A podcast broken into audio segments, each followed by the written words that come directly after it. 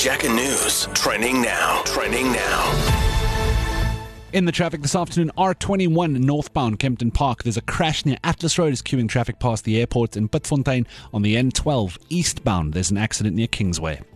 The police commissioner in KwaZulu-Natal, Nhlanhla Mkhwanazi, warns against false reports in the murder case of rapper AKA and Tebello Motsoane.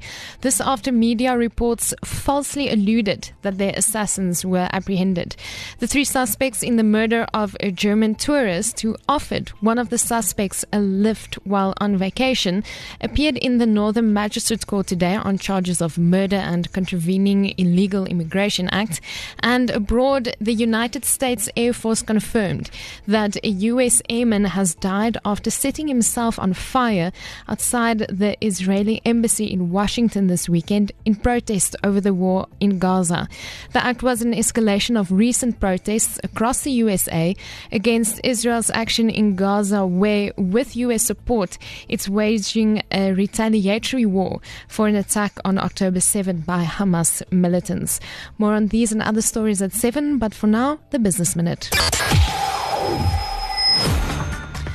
Staying in the Middle East, a survey, survey by the British Chamber of Commerce Business Group shows that more than half of British exporters are suffering from disruption arising from attack, attacks by Yemen's Houthi rebels. This is now on the shipping in the Red Sea. The rebels support Palestinians in Gaza. The survey includes more than 1,000 companies, and smartphone makers are packing their latest devices with flashy new artificial intelligence tools like real time voice translation and advanced photo editing. All of this to reignite consumer demand. The trend was on display at the telecom industry's biggest annual show, the four day Mobile World Congress in Barcelona.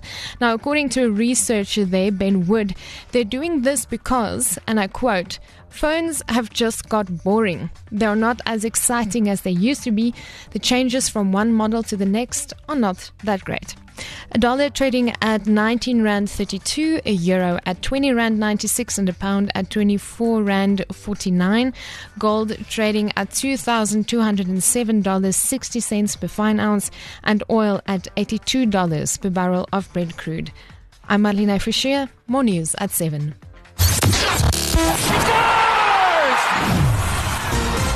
We start off with some football news. South Africa and Tanzania's 2024 Women's World Cup quali- Women's Olympic qualifier.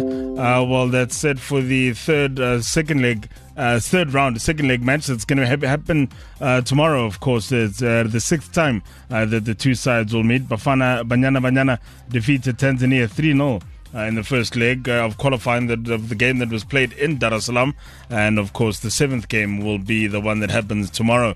Uh, West Ham United will be bidding to end a run of three straight defeats in the Premier League when they welcome Brentford to the London Stadium tonight for an evening of intriguing football. The Hammers have dropped to ninth position uh, due to their recent struggles, while Brentford occupy a 14th position, uh, with the Bees losing four of their last five games in a poor league run. Here is David Moyes. Performance from the players, it's always the one that ignites the supporters. Uh, our performance is, is the most important thing. Let's concentrate on, on the pitch and uh, you know hopefully everybody concentrates on the action on the pitch. Moving to cricket news, England's Ben Stokes said that he tried to enjoy the professional career and smile despite losing the first Test series as captain. And this, of course, in India. The tourists went down to India by five wickets on day four of the fourth Test in Ranchi as the hosts took an unassailable 3 1 lead in the five match series. And staying with cricket news, der Dussen struck the first century of this year's Pakistan Super League yesterday. The Protea batsman reached 150 deliveries and ended on 104 not out of just 52, but that didn't prevent his side from losing their fifth consecutive game. That's all for me for now. Joe Man, Jack Jacaranda FM Sport. This is